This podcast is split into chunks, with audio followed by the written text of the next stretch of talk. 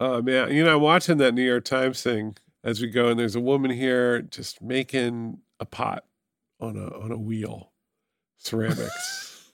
oh, that stuff I could watch all day. It's wearing, you know, she's just really into making these this pot real nice, and that's that's what I'm about. That's what technology is for me today.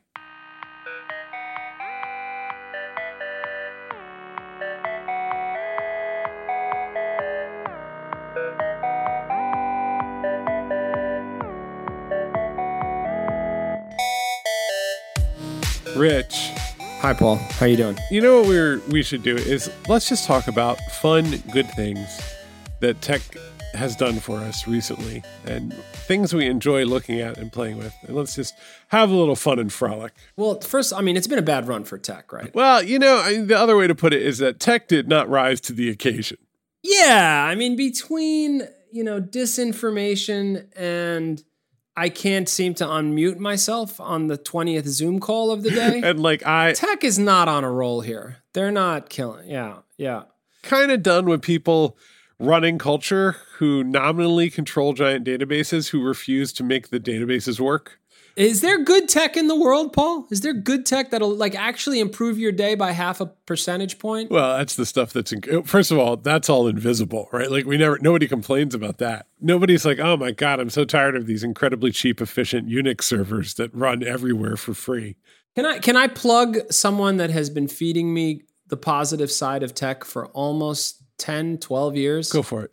The site is called waxy.org. Oh, Andy Baio. Yeah, absolutely. and it's all over the place. You'll, he'll share anything with you pretty much if he finds it interesting. Yep. There's sort of just a a kind of just there's a rainbow hanging over everything. It's such a positive some of it comes out of frustration because he's angry about something, but much of it are just these really great stories. Uh, these sort of stories that come out that culminate in a game or in an article or in a slideshow. But oftentimes they're really positive. Look, Andy Andy sees how messed up it all is and he sees the mess we've made, but that sort of that pleasure and happiness of excitingness and when things work and your interactive fiction game gets its first player, he never loses that. You could just sit on that feed and just click on the links on the way down, and you'll find all kinds of interesting stuff. A lot of obsession, too. Like someone who decided that they were going to make a game in TypeScript. Look, if you told me when I was seven years old that I would get to go to work every day and play with computers all day long, just use one, I would have thought that was the greatest thing possible. And, you know, I kind of, I still do. So it's tricky because I feel that way. And then the world is just like, no, this is bad. it's all real bad. So, I mean, look, let's not dwell on that. Let's, first of all, here's an exciting thing. Today, I wake up and there's a brand new Raspberry Pi device. And it's a keyboard with a Raspberry Pi computer inside, which is a powerful little computer. It's fast, it can browse the web and so on, and it costs $70. It's like a Commodore 64, but about 64 million times more powerful. And uh, Right. And it is the size of a keyboard. portable keyboard. Yep, just a regular old keyboard. There's no box, there's no computer. All the uh, in- inputs are on the back of the keyboard. So that is a great enabling technology. I actually see that if it had a camera, it would be a great remote learning tech because I'll tell you, we're doing tech support at home. My wife's been volunteering for the school to help the public schools with their, and, and it's hard to get tablets provided by the Board of Ed working with all the systems they're using to do remote learning during COVID. And I like, Google Classroom. yeah, and all man. the- And this is what this is what the computer should look like for kids. It should be seventy bucks, and you plug it into a TV or you get a monitor. You know, it would be great too. Like, there should be a nonprofit driven sort of education build of Linux that everyone can pick up and give it a name. Call it Oh, Recess. No, there is. There's Edubuntu. I'm sorry about that, Don't ever say that again. It- but it is. Don't It's- ever say that It's again. Edubuntu. E D U B U N T U. There's a couple, but that's the one. Is it good? It's the school's edition. It is actually. It's pretty good. It's pretty good. But although wait, Okay. last Edubuntu release was uh, 2015. So hold on a minute. Edge Yeah, let's let's revisit All that right, then. so- but seventy dollars is a game changer for giving people access. Because that curious kid, no matter what their background is, if they're curious, the Raspberry Pi is a wonder. Well, it's also it's two. I mean, that's two, one or two school books. It's a game changer. So that's got Yeah, me. So that's, see now that's a good piece of news, Paul. That's like this just came out wonderful. Like this is positive. Tech is going to be okay. But what about stuff that can make me feel good, Paul? Because this is about me. You don't find getting like a bunch of little Raspberry Pis and networking them in your home and having I have three of them in my house actually because they think they're great. recreational sysadmin is maybe not everybody's hobby. I don't know. What are you into? What do you? What's got you happy? uh, look, I have kids. It's Friday night. I'm not out. You know, whatever I'm watching is not that interesting. I opened my laptop and I wanted to look up that actor from that Netflix show. And 12 clicks later, I'm reading about a contrarian philosopher from the early 1800s. It's just that that every so often you just meander. And I, guess it's the equivalent of going shopping, but not really looking to buy anything, just taking a walk and looking around. But it's the internet. The internet is still there, and and where it can take you, and the things you can sort of drift into, just sort of wander into, is still there. And I still enjoy that a lot. No, me too. Look, I mean, this is the this is the tricky part. Is that essentially everything got so big, and this one part of the internet really started to take over public discourse, especially social networks. But the other parts of the internet are still really, really good and amazing, like Wikipedia. And, you know, my favorite is always archive.org, which is just this huge, vast collection. I use it. I am usually, I love to go to sleep with really boring audio. And I mean, archive.org has so many old radio shows. Last night I was listening to Ian Fleming interview the writer Raymond Chandler. Excruciating. I was done in a minute. Uh, I, I was, uh, and I was excited. Best was, melatonin hit. Oh, I was so gotten. excited for this. I mean, like, Raymond Chandler's like a hero, but no, just deadly. Um, there is one. They have an oral history. There's a California Water Control Board. They have the oral history of that, and it's just people talking about like accounting for water. And I mean, you're whew, boy, you're done in a minute again. And then there's, you know, like oldnyc.org. I live in New York City. You live in New York City. Someone took this old archive of old photos and plotted them on a map. So you can go see, you know, the corner of your house in New York, in Brooklyn.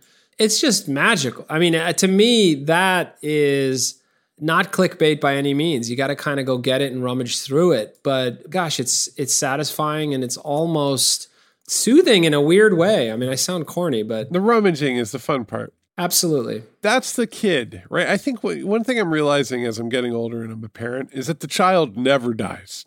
You are still roughly the same. The same brain that was inside you at age 13 is incredibly operative. I have that kind of mag. I like to to look through the bookshelves, look at every album, look in the drawers, you know, and the internet just utterly is feeding that. And it's a wonderful, maybe it's a coping mechanism. What else we what else we got? I mean, you we were talking about this earlier. Poolside FM came up. That's a classic. It's a little it's maybe not right for the winter, but maybe it's perfect for the winter. What is Poolside FM? Yeah. So it's uh, it's music and it's got a kind of retro vibe. What looks like a uh, a Mac OS eight slash nine interface. Yeah, exactly. And, and you get like kind of a desktop, and the visuals kick in, and the music is just chill, relaxing music. I- mean, I'll put it on once in a while to listen to the music. I kind of love the project. I just love that someone uh, someone hated their job. I'm pretty convinced someone was just like every moment of free time was dedicated to simulating an old operating system and playing chill poolside music. And I love that part of it too. I you you have to love the passion projects that just are just people who just can't stop burrowing into the hole Right. and just keep go and go and go and go. A lot of it, by the way, back to Waxy, a lot of his stuff is that it's someone that just obsessed to no end until the thing happened. And then you're left just dumbfounded that it even exists. So I, I enjoy that. Again, I I think I enjoy it partly as a nerd and partly as someone who just wants to chill next to the pool. How about you, Paul? What what else comes to mind? What what's does tech bring to your life that makes your life a little bit better, Paul, not worse? Okay, so Poolside is a favorite. And if you look at actually archive.org has a tremendous number of emulated pieces of software in the browser. So you can take that that retro experience that Poolside's trying to get and you can go have the actual thing and like, you know, run a Mac hypercard stack in your browser. So definitely like if you search archive.org hypercard, you're going to see some things you never thought possible inside of a web browser.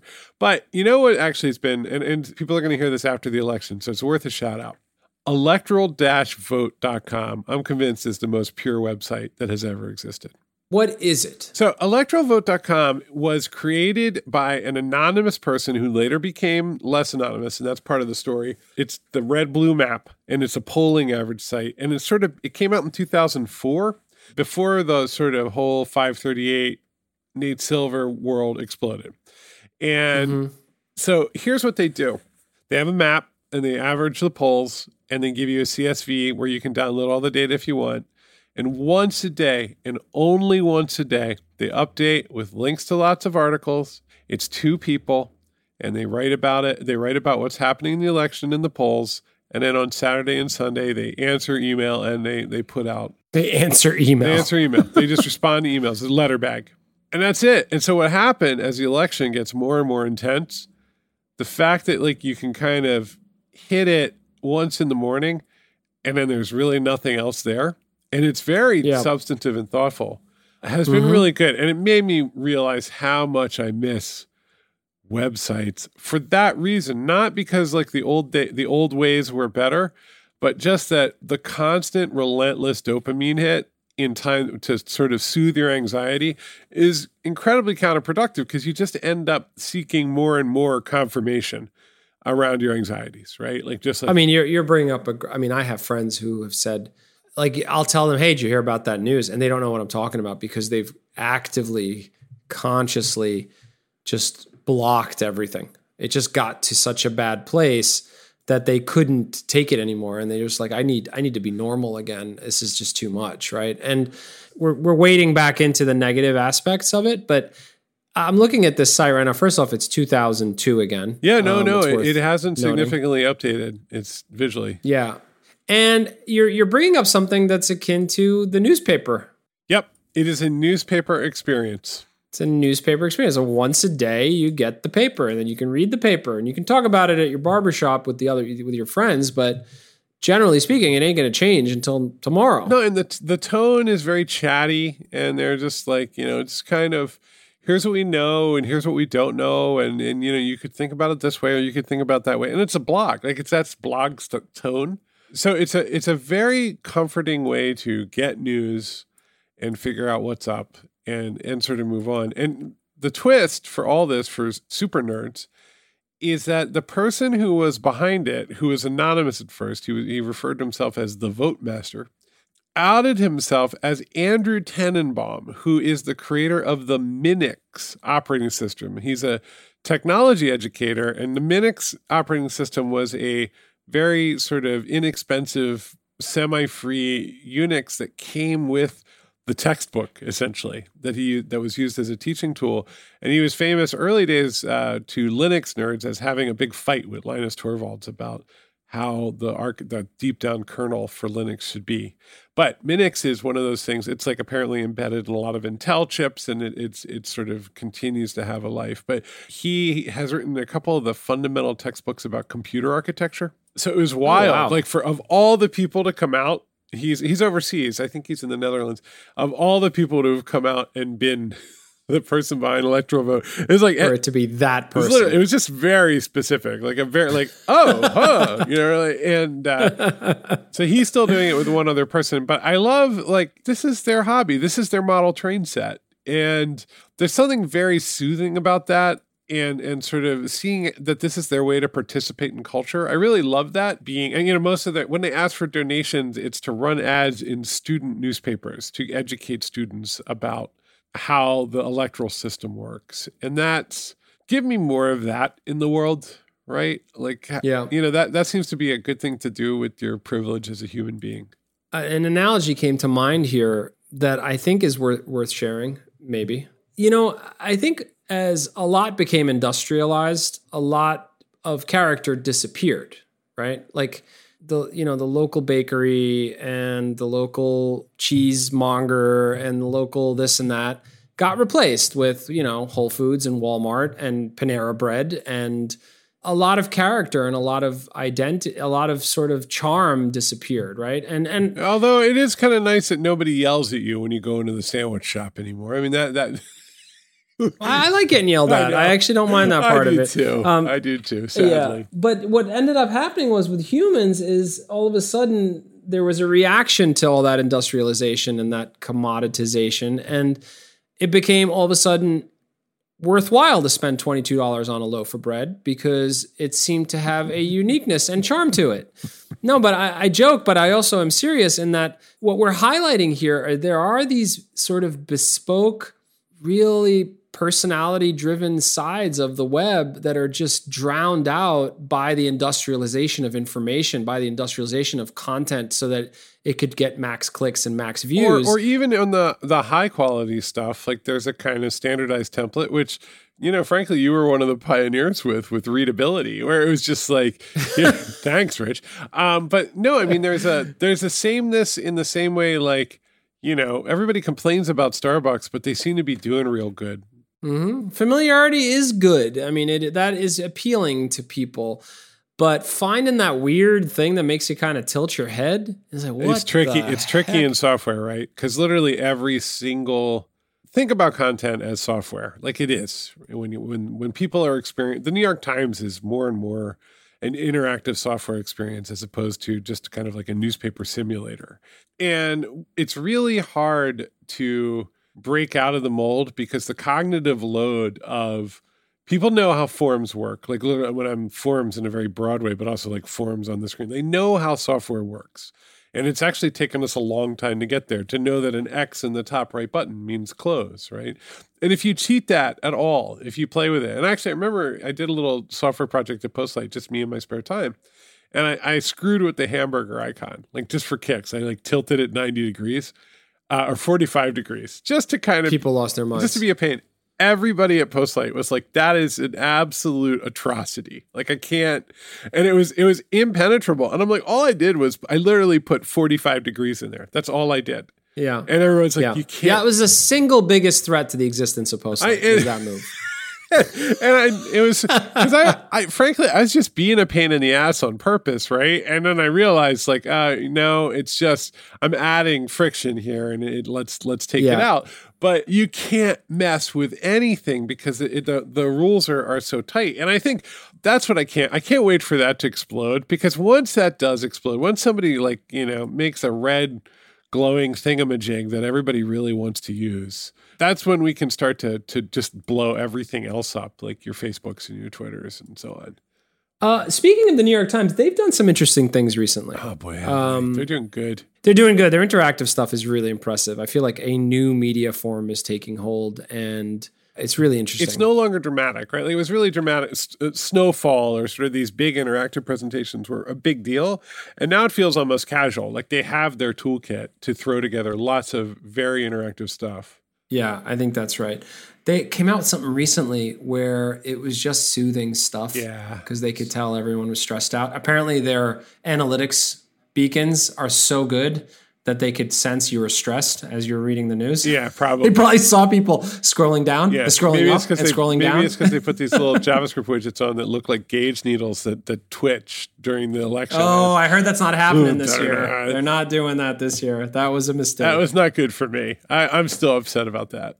Yes, they came out with an election distractor, which is just a from the style section. Just, Yes, very clever. Just kind of meditative, silly things, make you smile, make you kind of like, oh, cool. Just to get you away from like the fire hose of just toxic fire hose stuff that's coming at you, which I thought was was kind of charming. No, and it's a mix of like interactive video, just a, some some some geese. A, a, TikTok. Like it, it's just it's the whole internet's mess. And then you know, there's a dog you can pet that is the good stuff. Like there more of that, right? Like I actually I know this sounds ridiculous, but I see stuff like that and I'm like, yeah, that's kind of the future. Lots of little games and interactives and you can use analytics to see what's performing best and You think that's the future? Yeah, I do. I do because it's just like how am I going to perceive anything in the enormous stream of mess, right? Like how am I going to I can't you go to the Times now, there's like 25 articles about Donald Trump. Am I, am I going to read all 25? Like, what am I going to do?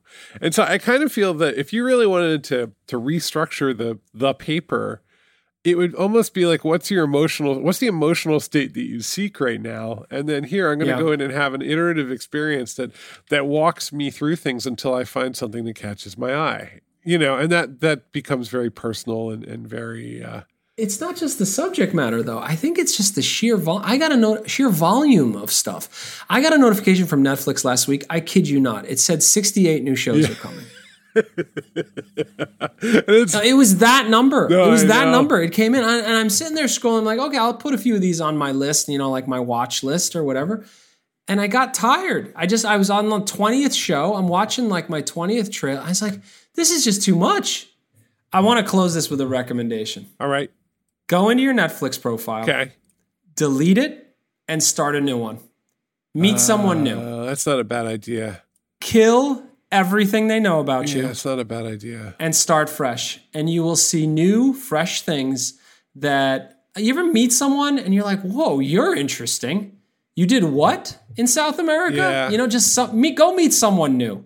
I don't need to be parsed. I've parsed enough in my life. I deleted it. My new user is his name is Fresh, and the the avatar I picked, Paul, is that chicken run kind of like that clay fit that sheep guy it's a very liberating, very powerful thing to do. It's a nice thing to do. And last recommendation, I don't know if anybody, everybody's seen it, I think. I- saw it only recently, and it was actually medicine during these the year of the pandemic was Schitt's Creek. Schitt's Creek is just Canadian warmth It's very charm. soothing. I got a little of that out of Ted Lasso. I watched that, it's just Ted Lasso is fun. So there's there's good stuff out there. Um, I'm gonna just say it. I, I love technology. I live in tech. I'm I'm I'm still shocked that I get to make a living with it. My law degree, I have no idea where it is. The actual physical paper. well, no little point. no little boy is like I really like playing with law. Like computers are fun. They're still fun. Hey, but let's not discourage little boys who want to be lawyers. Or little girls. Or little little Or little what, what- little anyone really who wants Little- to be a lawyer. Yeah. Well, I hope we just raised the sunshine level like even 5% on this podcast. There was no agenda here other than maybe sharing some pleasant things Well, I think it's it's been a brutal couple of years here in terms of for for tech, for culture, and we hope that we can find some time to play and be silly again. Yeah, I mean, look, if you're feeling like spending money with a killer agency is one way to boost your mood and morale, Absolutely. check out postlight.com. We're a digital studio based in New York City and kind of everywhere these days. Doing a lot of great work. Check out our case studies. yeah, check out postlight.com if you have any curiosity at all. Send us an email. Tell us what you love about technology. That would make great content that we would love to share with our audience. And uh, Yep. whatever anybody needs, get in touch. Hello at postlight.com. Have a great week. All right, bye, everybody.